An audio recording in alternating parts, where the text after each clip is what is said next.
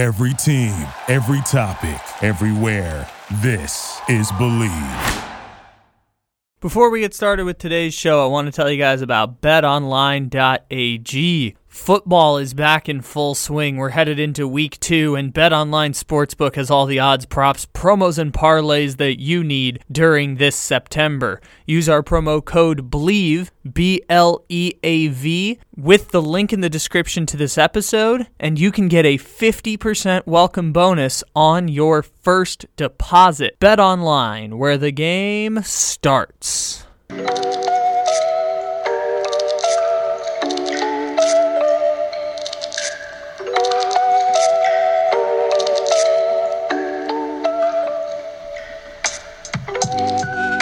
Good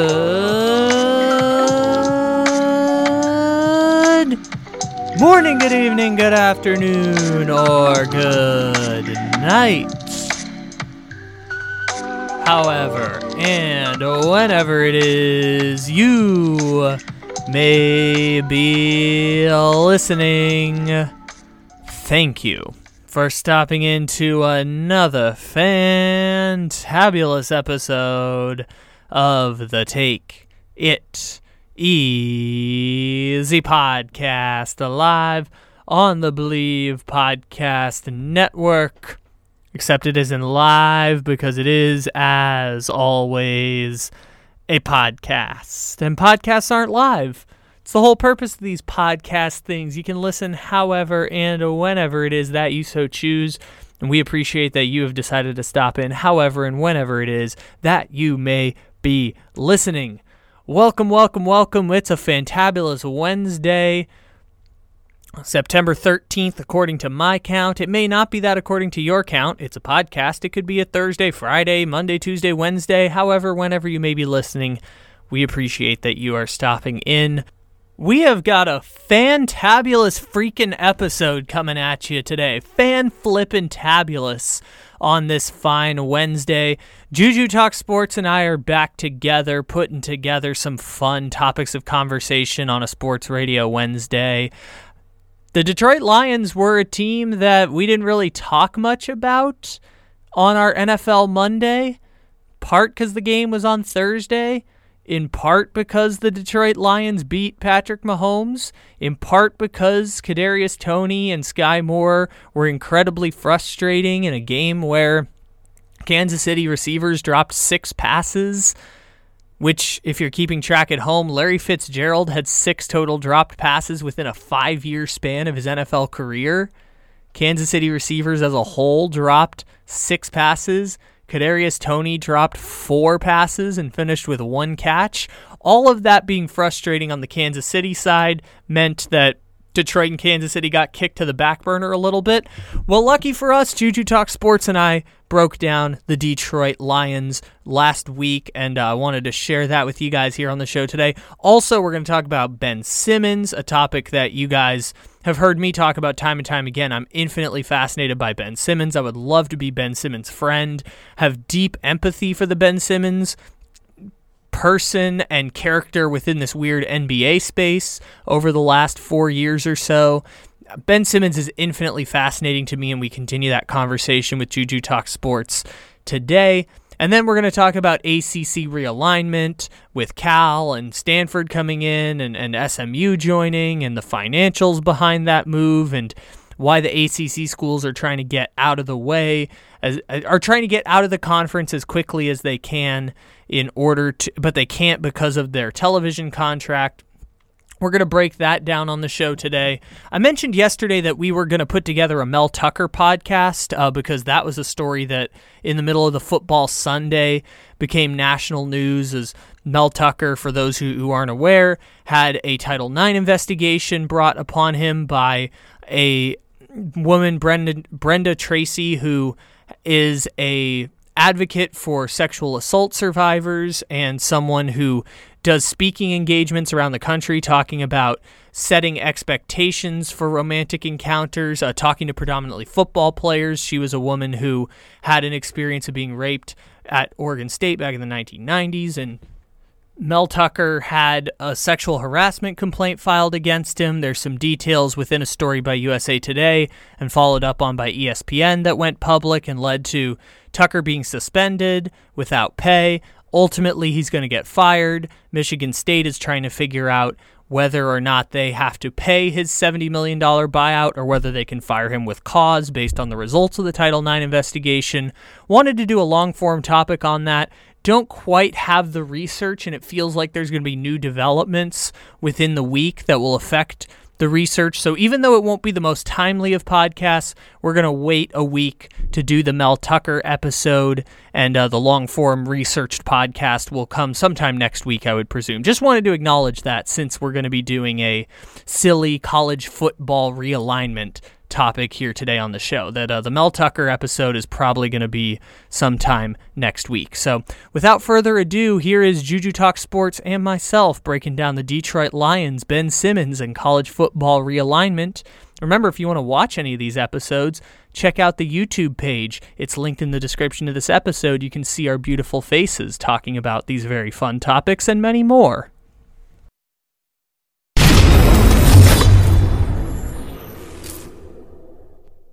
We are just days away from kickoff to the 2023 NFL season, and it's going to feature a matchup of the defending Super Bowl champion Kansas City Chiefs versus the upstart Detroit Lions. And this year's Lion team has a different energy around it. Uh, is and certainly in my lifetime. So for context, I was born in 1994. The last time the Detroit Lions won the division was 1993. Brad Holmes, the GM of the Detroit Lions, had a comment in a recent interview where he said his confidence is very high that the Lions will win the NFC North. In fact, his full quote was, We've gone through a lot of darkness to get to this point. And anyone that's watched the Detroit Lions know he's not exaggerating. It has been a lot of dark times in Detroit. I don't believe they had a playoff win at all in that time either because Matthew Stafford didn't have a win as a Detroit Lions quarterback. And Detroit, he was obviously the starting quarterback for the majority of my lifetime watching this team play. We look at the NFC North. Aaron Rodgers is gone. The Packers might take a step back. Justin Fields, still an enigma. We know he's very talented, but he hasn't shown it entirely in the NFL quite yet. Um, and then the Vikings won a lot of coin toss games last year. But then there are the Lions, had the worst defense in the league for the first half of the season and then just started going on a little bit of a run. And if it wasn't for a, a few things towards the end of the season, maybe they could have made the playoffs last year. Long winded intro here, but Kyle, when you look at the Lions, should Brad Holmes be this confident in this team coming into the season? Short answer I have no idea. No idea. Long answer if I told you that every team in the NFC North if I told you the Vikings, the Packers, the Lions, or the Bears were to finish this season eight and eight, you would believe me. You'd be like, I could see that. I could see the Vikings going eight and eight. I could see the Packers going eight and eight. I could see the Lions going eight and eight. I could see the Bears going eight and eight. And people will tell me right now, but Kyle, they play 17 games in the NFL season. Yes, I'm saying 8 8 and 1, all of them. The Packers will tie the Lions, the Bears will tie the Vikings. All of them go 8 8 and 1 in this season. They will all finish with identical records. It's all possible at this point because if you were to rank every NFL team right now from 1 to 32 on their preseason odds, I would say the Vikings are probably like 11 or 12 the Lions are probably 12 or 13. The Packers are probably like 15, 16. And the Bears are probably like 17, 18, 19 or something like that. That would be my assumption. All of them are very close to each other and all of them play each other a lot, which is going to be really interesting because each team plays six games against their divisional opponent. We all know that those games are going to matter a lot because the margins are going to be so thin in that whole division. And so if a team is going to emerge as a 10, 11 win team out of that division, maybe get the three seed or maybe be spicy and get the two seed in the, in the NFC. I think it's probably going to be, if I had to pick one team, most likely, I think it's going to be the Vikings. But if I had to pick a second version, I think it would be the, the Detroit Lions, uh, because I think that Detroit has more talent on that team compared to the Bears and Packers. And they're a more talented roster because of many of those years of darkness that Holmes speaks of. Uh, obviously, they've been very high in the draft for many years, and that's allowed them to get players like a Penei Sewell, uh, Aidan Hutchinson, and that's put them in the position that they are now. Now, when you look around the landscape of the NFC North, uh, where are the Lions' advantages? Okay, so when we talk about like coaches in the NFC North, we're gonna figure out how good LaFleur really is with Aaron Rodgers no longer there. We saw what happened with uh, Kevin O'Connell last year. He seemed to turn around like a stagnant Minnesota Vikings team. Uh, certainly revitalized their offense, but we'll see how that translates in, into year two. Again, I mentioned they had a lot of coin toss victories and uh, Eberflus, no one really knows how good he is. He hasn't he hasn't won in this league yet.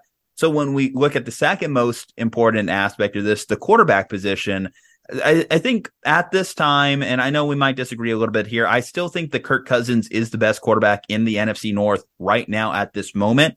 Now, if Justin Fields does take another step in his development, sure, he could potentially surpass Kirk Cousins this year.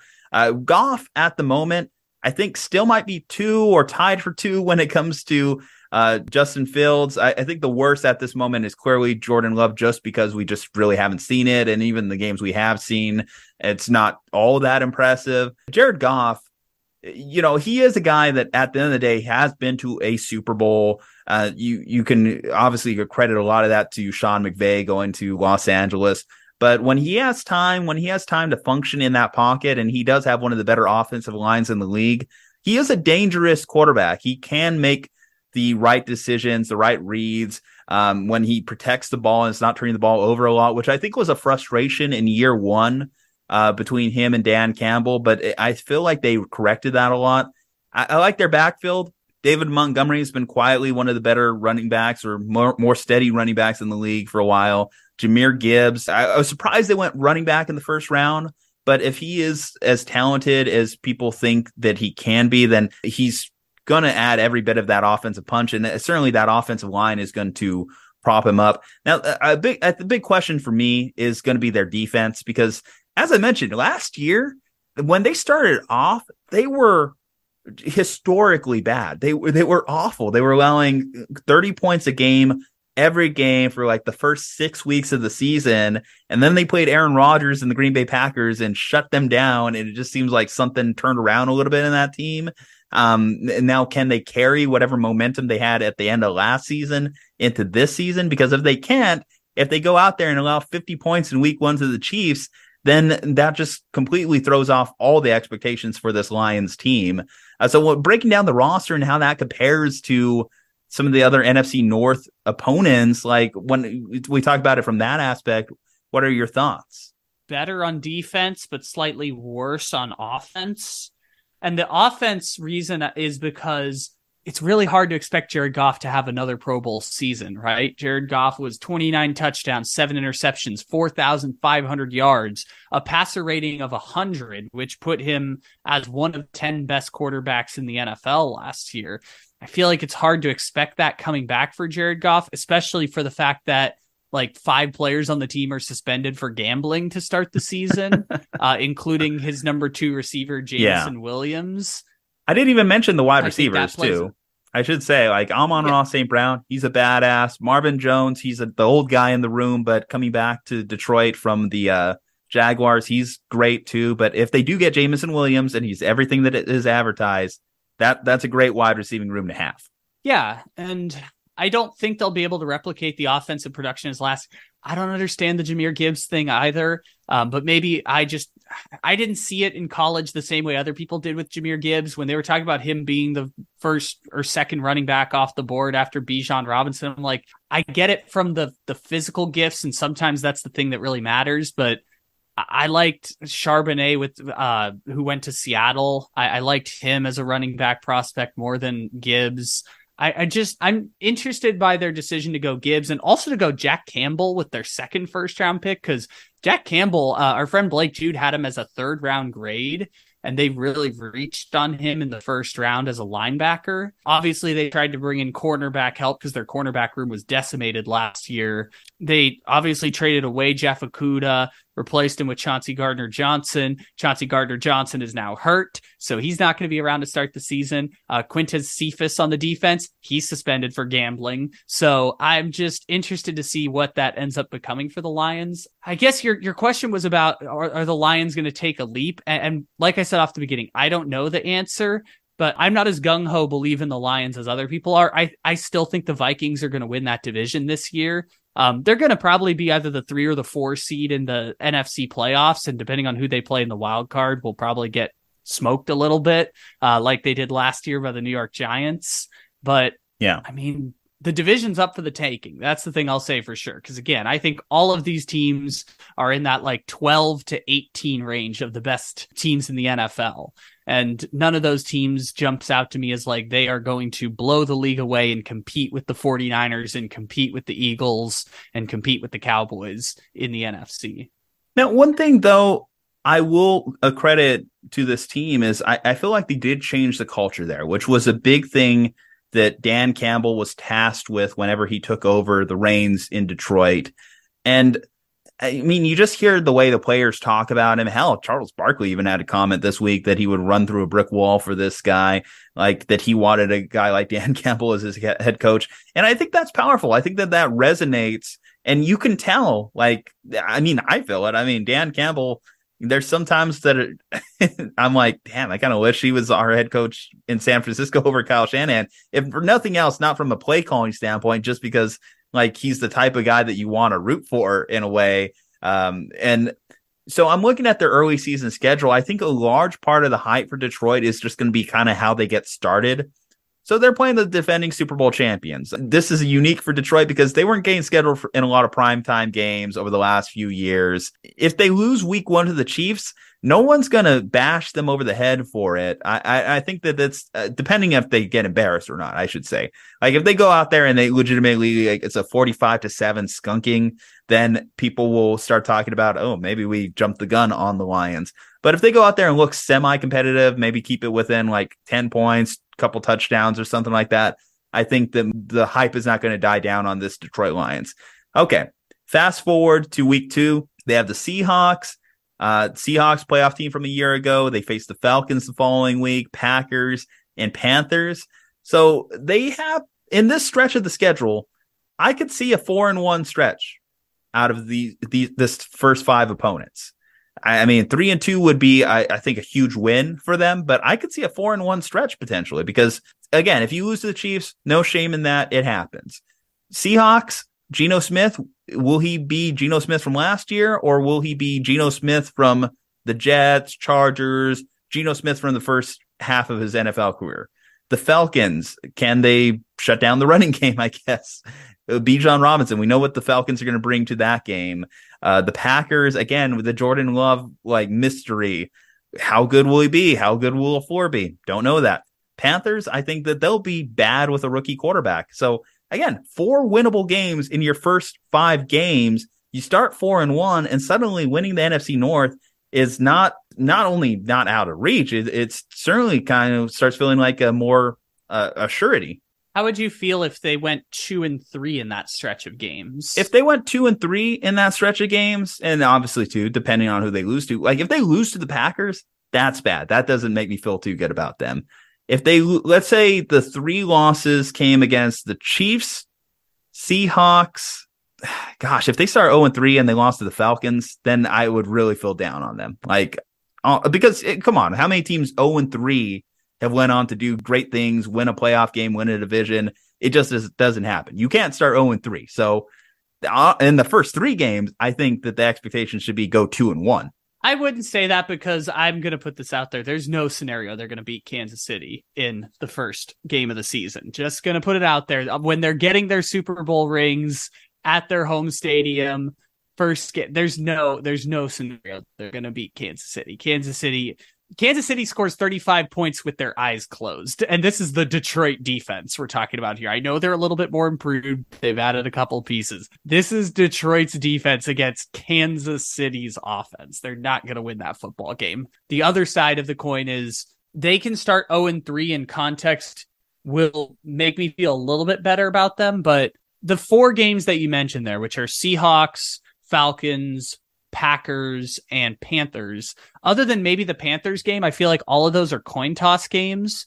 And so if you're flipping the coin three times, maybe it comes up heads three times and they start three and one. Maybe it comes up tails three times and it starts 0 and four. Sometimes that's just the shitty thing about how small these margins are. I, I think though, part of the reason why I say they can't start 0 and three is because it's also a mental thing for them.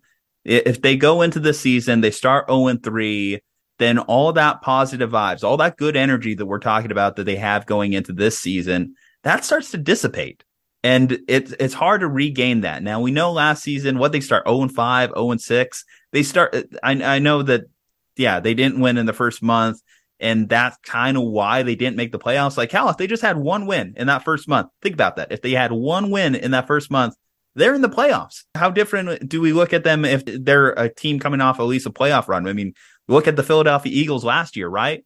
Like the Philadelphia Eagles, yeah, they went to the playoffs the year before, got crushed by the Buccaneers but then they were able to use that positive energy and bring it into their Super Bowl run last year.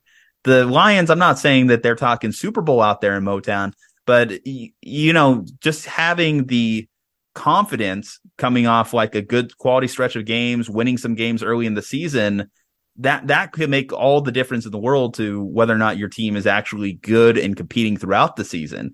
So I think two and one feels like almost a necessity. Like if they go into that Packers game, they're one and two. I just don't feel as good about them, you know? Like I said at the beginning, I don't know if the Lions will make the leap this year. I genuinely don't know. I would say the measure of success for the Lions is if they do win that division. Doesn't matter if they win it with nine wins, 10 wins, eight wins, doesn't matter.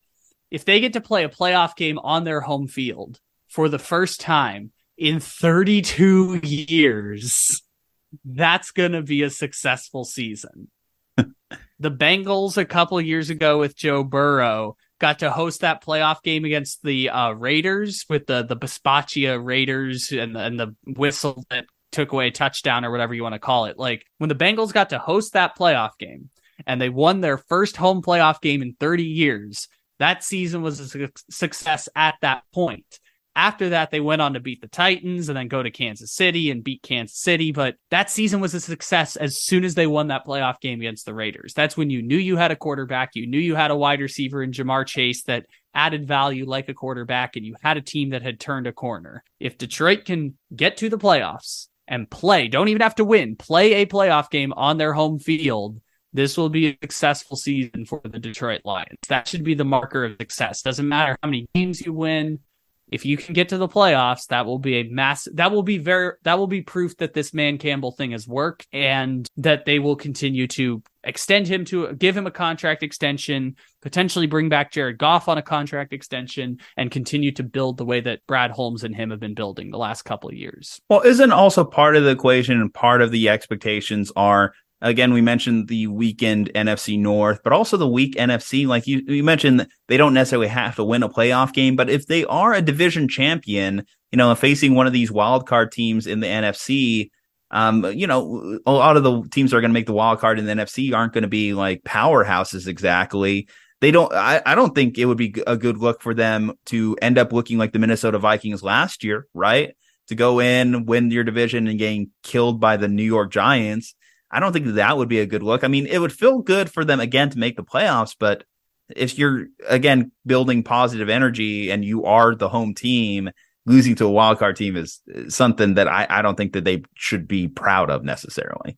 I don't know because think about the uh, think about the Chicago Bears from a few years ago. Remember when they uh, they were the they were doing the club dub thing and they intercepted Aaron Rodgers and won the NFC North and they were all excited about that thing. And then they got to the playoffs, hosted a home playoff game, and then the double doink game happened. Yeah, the double doink game was pretty demoralizing. But I think the thing that was more demoralizing for their chances going forward was Mitchell Trubisky not being the quarterback they had anticipated Mitchell Trubisky would be. That could be a greater problem than getting blown out in a playoff game by a team like the Cowboys. What, what I would stop you there in saying is just, you know, years of evidence at this point proves that Jared Goff, yeah, he's a flawed player. Everyone's a flawed player in the NFL. But I do think that Jared Goff has proven that He is a capable starter in this league. He's a starter that can win playoff games in this league when he has the right team around him. Is this Lions team the right team around uh, Jared Goff? I mean, again, one of the best offensive lines in football, right? Talented wide receivers. And if Gibbs is good, you know, this running game is good like last year again. That seems like the right offense that I would want a guy like Jared Goff to succeed in. He stayed healthy throughout his NFL career. Will that re- remain into this season too? I think that that's one of his bigger strengths as a player. Again, I, I think one of the bigger issues in his career was turnovers early. Last year, he did a great job limiting it. You said you don't think that he can necessarily repeat last season. Well, he can if he just, again, limits the turnover ball. Yeah, I, I think that Jared Goff can do that because I don't think that the opportunity to have to play this team into uh, wins is necessarily going to be there. I think that if he game manages all year, I think the Lions are okay with that in one year, Jared Goff went from being the bridge quarterback in the rebuild to the quarterback they're actually thinking about keeping around long term. And that is a massive success from Jared Goff's standpoint. Now, you talked about Goff as one of those quarterbacks that he's a product of the talent that you build around him. He's not necessarily going to elevate the players around him, but he's also not going to drive the whole thing into a ditch. If you're talking about the talent that they've surrounded with Jared Goff with this year, and if that with Jared Goff at quarterback will be good enough to be winning a playoff game in the NFC, let's say. So let's say they're one of the four best teams in the NFC. I would say, is that the case with the talent around him this year? My answer is I don't think so, but I also am not 100% sure because I can't name a team other than the 49ers, the Eagles, and I think the Seattle Seahawks, who I can say definitively are better than the Detroit Lions. The Cowboys, maybe the Cowboys is a maybe. Yes, the Cowboys are definitely a maybe in that group, and that's the that's the thing where I'm like, there's like seven teams that could be that team other than Detroit. That's why I say I don't think so, just because the odds are not stacked in Detroit's favor. And at the same time, I'm not going to rule it out entirely because for the second half of last season, Detroit was the fourth best team in the NFC. I mean, all the numbers bared it out that after the 49ers, Eagles, and Cowboys from, from November onward, Detroit was the fourth best team in the NFC. So I'm not going to rule out the fact that it's a possibility. It's just, I would say, unlikely. Detroit Lions, a lot of hype going into this year. The GM is confident. The coach is confident.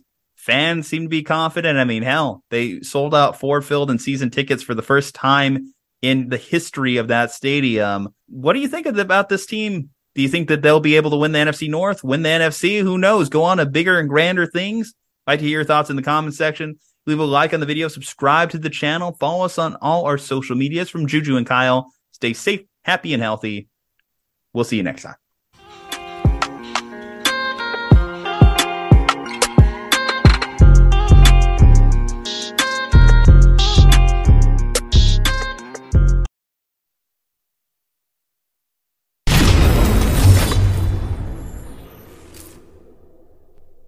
So we're now one month away from the start of NBA training camp. And while Damian Lillard still hasn't been traded and James Harden is actively beefing with the Philadelphia 76ers, we do have uh, the reemergence of Ben Simmons coming up prior to the 2023 season. Ben Simmons was talking with Mark Spears of Andscaped, and Simmons talked about how if the version he's at now played against the version of himself from last year, he would kill that version of himself. Ben Simmons thinks that he is back to a top of the NBA level player. And we'll see what happens with Simmons. Obviously, he's still got two years left on his contract with Brooklyn. Back injuries kept him out of the 2022 season. And then last year, he was limited in play a lot of times, averaged less than 10 points a game. So, Juju, with all the questions about Ben Simmons' mental health and his physical health and everything that happened with his exit in Philadelphia, what do you think about the Ben Simmons rebound for this season? well, you know, the interesting thing is you mentioned the back injury, and I, I, remember the reporting along that was the back injury was largely mental, or his mental health had a large role in that back injury. To what effect was it limiting? Because, you know, dealing with back soreness, it's one of the trickier injuries in sports, especially like if you're an NBA player who spends a lot of his time in the post, like a Ben Simmons. I, I can understand how that could be limiting it was interesting to watch last year with the Brooklyn Nets. Uh, with Jacque Vaughn, just at, at points, he couldn't even play the guy. He, he just didn't have a specific role on the Nets offense, even when the Nets were even starting to get, I wouldn't say good, but they were starting to get frisky after they had to move off of Harden, uh, Kyrie, KD. They made all the trades that they made. Um, and put that team together that they had towards the end of last season. They were a, a feisty team, but it was largely with Ben Simmons not playing for them, you know? And when I think about some of the monster stat lines that he used to be able to put up, he used to be a nightmare for teams, and we haven't seen that version in a very long time. And I, I question whether or not that guy is still in there. I, I just don't know if that like window has officially closed on him. I don't know what we're going to see from Ben Simmons going forward. I'm very curious about his career in general because Ben Simmons is one of those players who has been accused of not liking basketball as if it's this like great sin of the sport that you don't like basketball despite the fact that Ben Simmons is again the, the son of a former basketball player and basketball coach. Number one pick in the nba draft who from the age of 15 people identified this person is going to be a basketball star and being pushed in that direction from a young age and then reaching the NBA and realizing that maybe playing basketball isn't the thing that he wants to do with his life, but it's the thing that he's been directed towards his entire life. And then uh, everything that happened in Philadelphia ended up being a, a, giant mental minefield to work through beyond the the shooting problems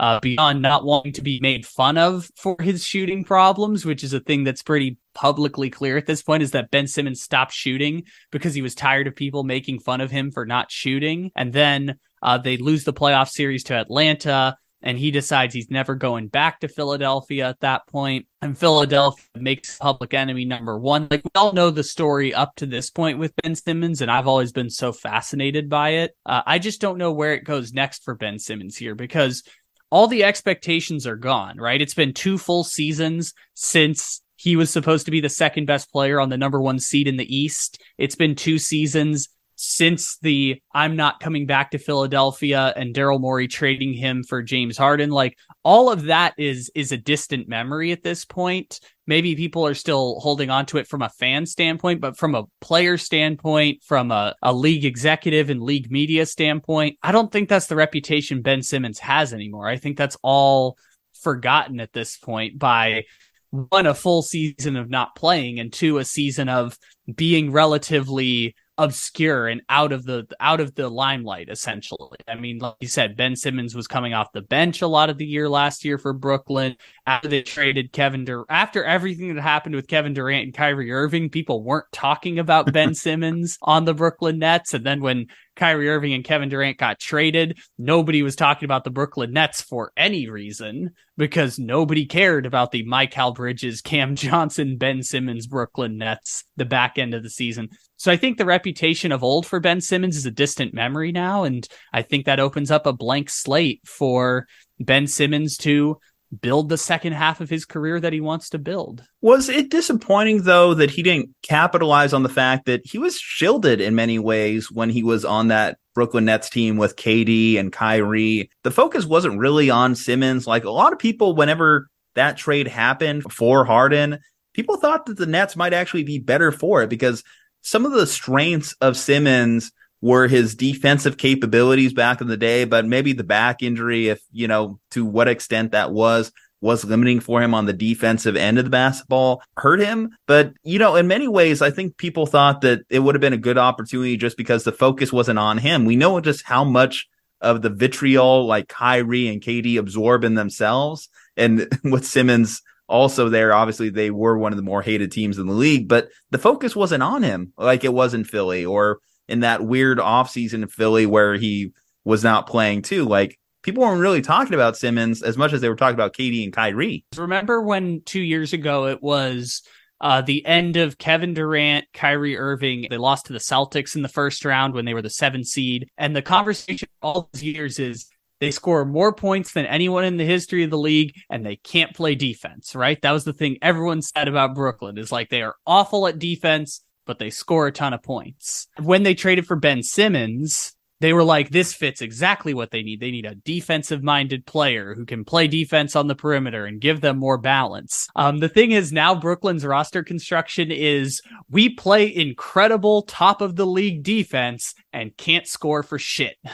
That's what happened. They turned over their roster completely and now it's Nick Claxton, Mikal Bridges, Cam Johnson, three of the best defensive players in the NBA who can't score at the levels of the competition that they play. Mikal Bridges can give you points. He can't give you points the same way that Luka Doncic can give you points. He can't give you points the same way that Jayson Tatum can give you points. So what does Mikal Bridges bring to the table? Really, really good defense. Cam Johnson, really, really good defense and he works best as a spot up shooter. Because I remember in that playoff series, they were playing the Sixers. Cam Johnson was averaging 24 points a game. He had a 30 point playoff game last year. People forget Cam Johnson had a 30 point playoff game last year, and they got swept by Philadelphia because the best path forward is not Cam Johnson scoring 25 points a game. He's not efficient enough as a scorer to put that forward. So, ironically, Brooklyn is now a team that has four players who play really good defense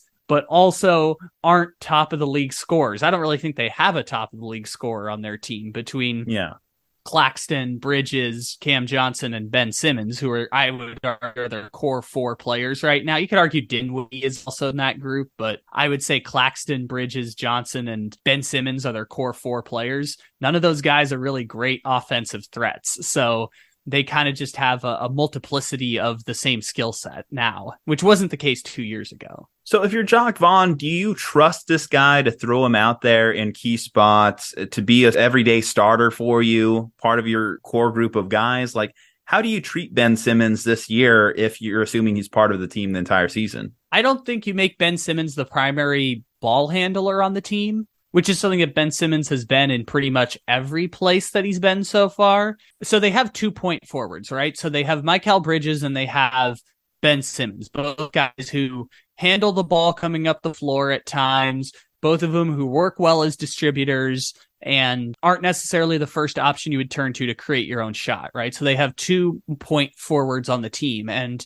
I would suspect their best path forward is with Mikal Bridges because I would assume Mikal Bridges is a better basketball player as of now than Ben Simmons, but that's kind of crazy to say compared to two years ago, right? Mikal Bridges was the fourth best player on a team that came within two games of winning the championship in the Phoenix Suns. And Ben Simmons was an all NBA defensive player who had made multiple all star games and was worth a max contract, right? At this stage, I think it's safe. I mean, I'm not saying 100% sure, but I feel like Mikal Bridges is a better basketball player than Ben Simmons. I don't think either of them are all stars at this stage of their career. So I think it's kind of semantics here. Brooklyn's just doing, working with what they have and personally, I think Brooklyn's had that like play in like 9, 10, 11 territory in the Eastern Conference yeah, That, that was about but, to be my next question. Like, where do you see Brooklyn right now with this team composition? I can name you seven teams that I know for sure are better than Brooklyn because even people were like, oh, Brooklyn made the playoffs at the end of last season after trading KD and, and Kyrie they had a sub 500 record after trading Kevin Durant and Kyrie Irving, uh, and then got swept out of the playoffs by the Philadelphia 76ers. This was not a team that was lighting up the league after the trade. They were just not tanking. That was the thing that was clear when they traded for Kevin Durant. They are not tanking. They're going to retool this thing on the fly, basically. I can say that Boston, Miami, Milwaukee, Philadelphia, Cleveland, the Knicks, and Atlanta are all better than Brooklyn. So that leaves Brooklyn kind of in that like eight to 12 territory. Cause I, yeah, I mean, Orlando is an interesting case, but besides Orlando, I would say Charlotte is not going to be as good as the, um, the Toronto Raptors. Is it fair to say might be in that group as well as like I mean, eight to the, 12 at this point? The Bulls, I mean, they still got DeMar there for what it's worth. Yeah. I mean, Zach LaVine. they, it's, we're talking the play in territory, right? Like, I, I, feel like the mm-hmm. Bulls have more firepower, certainly offensively. Now we know they can't stop anyone defensively, but that's kind of the opposite effect that again you have with Brooklyn, where they're defensive minded but no offense. Yeah, I even like Indiana about as much as I like Brooklyn at this point, with with Tyrese Halliburton and Bennedict Mathurin as the one two there. Now, so now, if I told you though, if I told you that Ben Simmons could return to form, could be Philadelphia Ben Simmons, does that at all change how you look at this Brooklyn Nets team? Brooklyn is uh, we mentioned the core four players on the team before. It's it's Nick Claxton, it's Mikal Bridges, it's Cam Johnson, and it's Ben Simmons. Again, no no disrespect to Dinwiddie. I know Dinwiddie's still there. I'm just putting him on the other side of this list here. So of those four players, I would assume Brooklyn's going to trade one of them at some point here. I don't know which one it's going to be because Cam Johnson has one year left on his deal. Uh, or maybe Cam Johnson. I think Cam Johnson signed an extension this offseason. So I think he's got four years, 100 million now with Brooklyn added on to the last year of his deal. Bridges is under contract. Uh, Claxton's under contract. Simmons has two years left on his deal. So if I were to pick one of them that would be most likely as a trade candidate, I would assume it would be Simmons. But if you tell me Ben Simmons can play all NBA defense again, and give you six assists a game and is back in the starting lineup, then maybe we have a second thought about this. But I think they're in a tough position because all of these players, one, are not good enough to be the best player on a team that's actually competitive in the NBA, and two, have very repetitive skill sets if they're going to be your two, three, and four best players on the team. So I, I guess Ben Simmons is the one I would point to and say is most likely to be traded, but no one's trading for that contract as of right now. So uh, as of now. yeah, that's the next question. There is like, what is kind of the trade value of Ben Simmons? Like, who's trading for him? What are you trading? I know you have to match that contract too, which is a whole other Pandora's box of issues when it comes to moving off a guy like Simmons. Is he a guy that can still carry at least I don't know a first round pick? Is he just a pick swap? Is he just a couple of role players and you call it a day? Think it depends on when you trade him. Because, like, the last time Ben Simmons was traded, which was the trade deadline two years ago, he had three and a half years left on that contract. And even last year, when Brooklyn was tearing that shit to the ground, he still had three years and a hundred and I want to say 110 million left on that contract. So no one was really chomping at the bit to trade for Ben Simmons. But I think if it's the trade deadline this year, he's got one and a half years, $50 million if it really doesn't work out, you can buy him out at the end of one year. Teams are really only trading for one year of Ben Simmons at this point. One year and two playoff runs are essentially what they're looking at. It's one year and two playoff runs for Ben Simmons. So I would say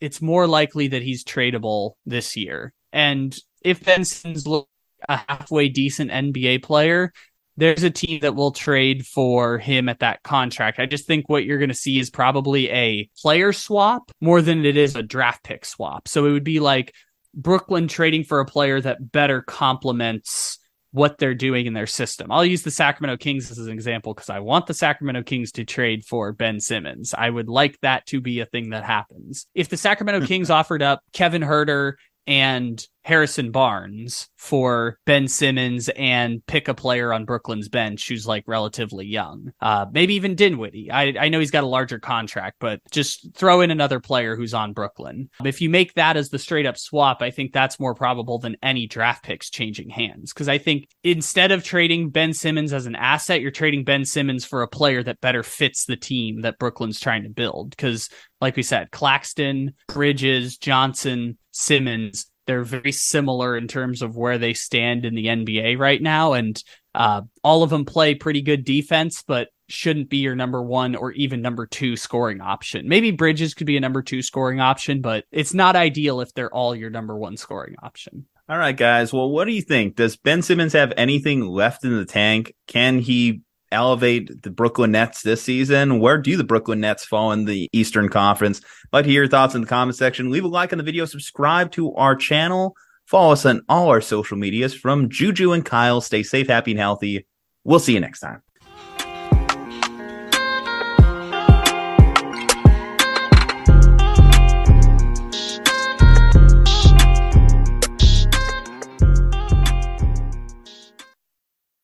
At Raley's and Nob Hill, we pick our produce at the peak of ripeness to provide the best for you and your family. We're so sure you'll love our fresh produce that if you're not satisfied, we'll replace it and provide a full refund. Always fresh, always affordable. Only at Raley's and Nob Hill.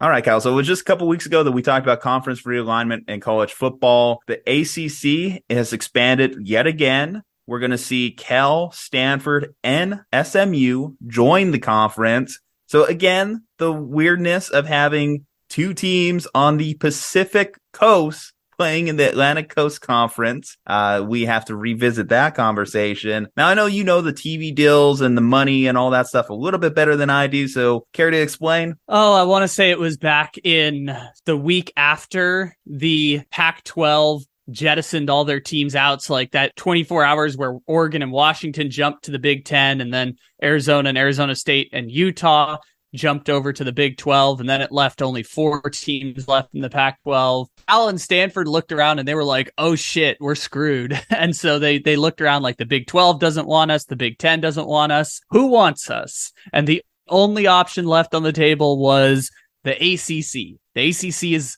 currently, if uh, you haven't been following, the ACC has a television contract through 2036 with their member schools. Member schools got screwed on that deal because they uh, signed too long a deal to money up front, and then they can't jump conferences because it costs like four hundred million dollars to break that contract with the ACC. So while all of the lawyers are trying to figure out how they can break their ACC contract so that Miami can go to the Big Ten and Florida State can maybe go to the SEC, while all of that is going on, you have Cal and Stanford saying we need a conference period because because after this season, we have zero dollars of income coming in at this point. We have nothing on our television deal. We need something from a conference. so they went to the ACC. They proposed a slightly less of a payout compared to uh, other teams in the conference, and uh, they got voted down.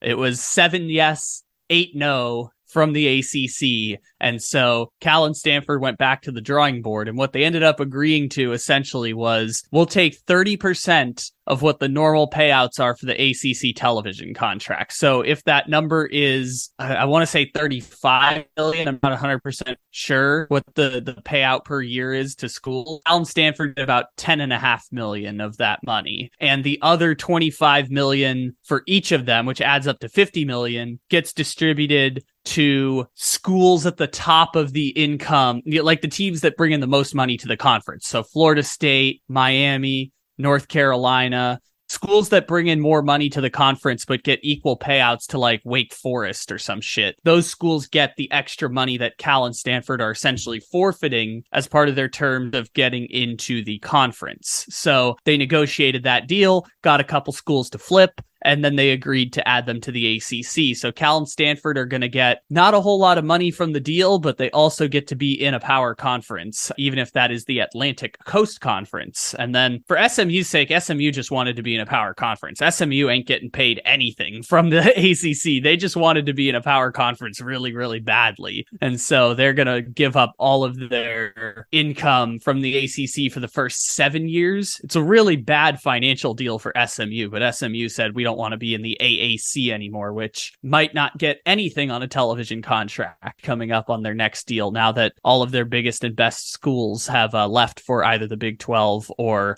another conference. Now, you broke it down from the money standpoint, but from a competitive standpoint, obviously, Cal, they've been down for the last decade. Uh, Stanford has taken a huge step back. SMU, they've been a good mid major squad, a group of five school. I don't think that they're going to necessarily come in and challenge anyone in this conference. We know the top is very much driven by Clemson when it comes to football. What do you think of the ACC's long term viability? Do you think that their additions will at all change the competitive balance in the conference? Are we talking about football specific here? Because football specific, I don't think it's going to make a huge difference because Cal football is just awful. Let me just put that out there. Cal football, awful. Not, not adding very much value. I think ten and a half million dollars per year is too much money for Cal football because Cal football is really, really bad. Stanford has is a different conversation because Stanford has proven that they can be really good at football. They've won three Rose Bowls in the last decade. I know that's kind of weird to think about, but Stanford has won three Rose Bowls in the last 10 years. Christian McCaffrey obviously was the star at Stanford, and David Shaw and Jim Harbaugh built up a program that was consistently a top 10 team. Team. Like the way that we think of Utah now, that was Stanford for much of the 2010s. And Utah holds some level of value. I mean, the Big 12 wanted Utah almost immediately as soon as that possibility was presented. So Stanford, I think, is a different conversation. Also, the fact that Stanford is the most decorated athletic department in all of sports if you want to expand out beyond football and basketball uh, which are obviously big money sports. Stanford has more national championships in every sport than any other school in the country. So I think Stanford's a little bit of a different conversation. Obviously, they're not very good at the money making sports right now, although here comes Trent Taylor, the former head coach at Sac State, to uh, try and revive the Stanford program this year. So Stanford, I think, will add some value to the conference. Absolutely. It may not be what the ACC was asking for originally from Stanford Stanford, but just adding schools to the conference is good for the ACC because uh, the ACC just needs names at this point, especially as Florida State is like holding up a knife to them and trying to rob them at gunpoint to get out of their television contract because Florida State is really unhappy in the ACC right now. Okay, so you mentioned Florida State being unhappy. What about the other schools like Clemson? You know, they've been kind of propping up the conference in terms of football for the last couple years. The University of Miami, while they haven't been widely successful on the football field, they still are a big name nonetheless. How long before these teams get unsatisfied? Um, again, I understand the contracts lock them in for whatever they lock them in for, but contracts are like hearts. They're made to be broken, right? I feel like if there's a will, there's a way. And these teams, if they are truly unhappy in the ACC, they will find that way. Yeah, so there's five teams right now that are trying to work their way out of the ACC and figure out if they can break their TV contract and join one of the big two conferences. Right now, it's Florida State, Miami, North Carolina, NC State, and Clemson are working to try and get out of the ACC. Relatively unsuccessful so far, although they're going through that television contract. They're figuring out if they can generate some kind of leverage because ultimately that's the case right now. ESPN Disney has like all the leverage in this situation because they've signed the contracts. It's a long term deal. Disney's content to continue meeting the obligations of their contract, which is to broadcast a certain number of ACC games on national television and to keep the ACC network viable. ESPN's content to keep honoring the contract. And so these schools are kind of trying to figure out where they can find leverage. Yeah, uh, Florida State wants to go to the SEC, Miami wants to go to the Big Ten, and those conferences are receptive to bringing those schools in. So I think it is a matter of time before they try and work their way out. But I think that might be the next round of college football realignment, which is something we talked about on the last video. Once we see how the ACC gets resolved, then uh, we'll we'll know what college football realignment looks like now and what it might look like in eight to nine years when this round of television contracts expires and everyone tries to move around and find a new conference or potentially just negotiates into one giant 64 team league. But I don't know how this is going to get resolved for Florida State and Clemson and Miami and the North Carolina schools. Uh, we know that during COVID, uh, Notre Dame worked out something to play in the ACC and make that work to fill out their schedule. Uh, do you think there's a Godfather offer on the table to make Notre Dame? Because as fun as adding Cal, Stanford, and SMU is, I think probably the big player that would really kind of change how people look at the ACC would be adding Notre Dame, honestly. I don't think it's any different than it was in the past because the thing that's distinct about Notre Dame is Notre Dame wants to be independent. That is their thing. They want to be independent in football. They negotiate their own television contract with NBC and Peacock to broadcast their games. Now, I think the thing that's different now is that, well, beginning this year, I suppose, because the new television contracts kick in for the Big Ten this year. Beginning this year, Notre Dame's no longer the exclusive NBC partner for college football. You're going to see Big Ten games on NBC beginning this year. The the primetime Saturday night slot is going to have Big Ten games on NBC. So that's something that's going to change the, the equation a little bit for Notre Dame. But I think Notre Dame is going to stick with the situation they're in right now, which is we're going to be ACC for every sport except for football and, and we're kind of okay with not getting the football payouts from the conference. I don't, I don't think Notre Dame's going to be joining the ACC in football anytime soon. Playing a hypothetical here, though, if you're the ACC, how do you make a pitch to them above the Big Ten that has a lot of their rivals? for the Big Ten, because obviously Notre Dame is right in the middle of Big Ten country. It makes all the sense in the world for Notre Dame to join the Big Ten. But I think you would need Florida State and Miami and those schools that would rather leave the ACC and join a power conference to be more cooperative in order to lure Notre Dame over to the conference, potentially sacrificing dollars because the TV contract isn't going to go up by adding Notre Dame. So everyone's going to get a slightly smaller piece of the pie if Notre Dame's going to get college football payouts from the ACC. I think you would need those schools to kind of collaborate there, but I think the ACC's kind of moved past that at this point. And I think the reason you can kind of infer that is look at the ACC just adding Cal and Stanford and SMU to try and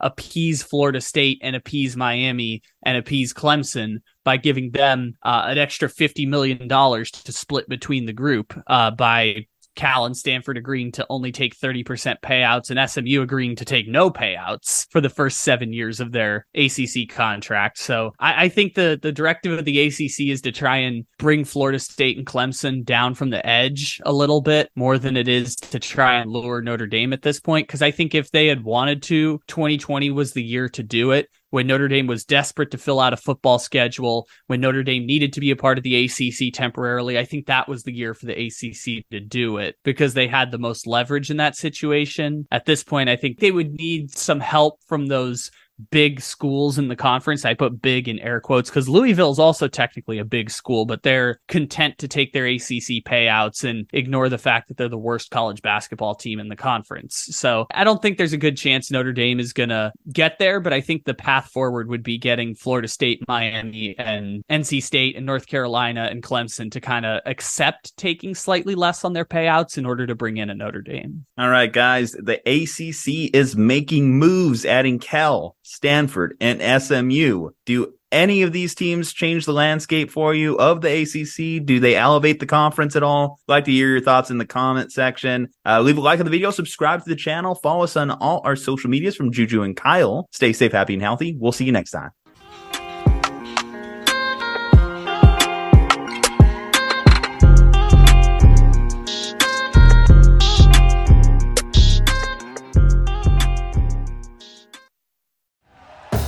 Thank you for listening to Bleav. You can show support to your host by subscribing to the show and giving us a five star rating on your preferred platform. Check us out at Bleav.com and search for B L E A V on YouTube.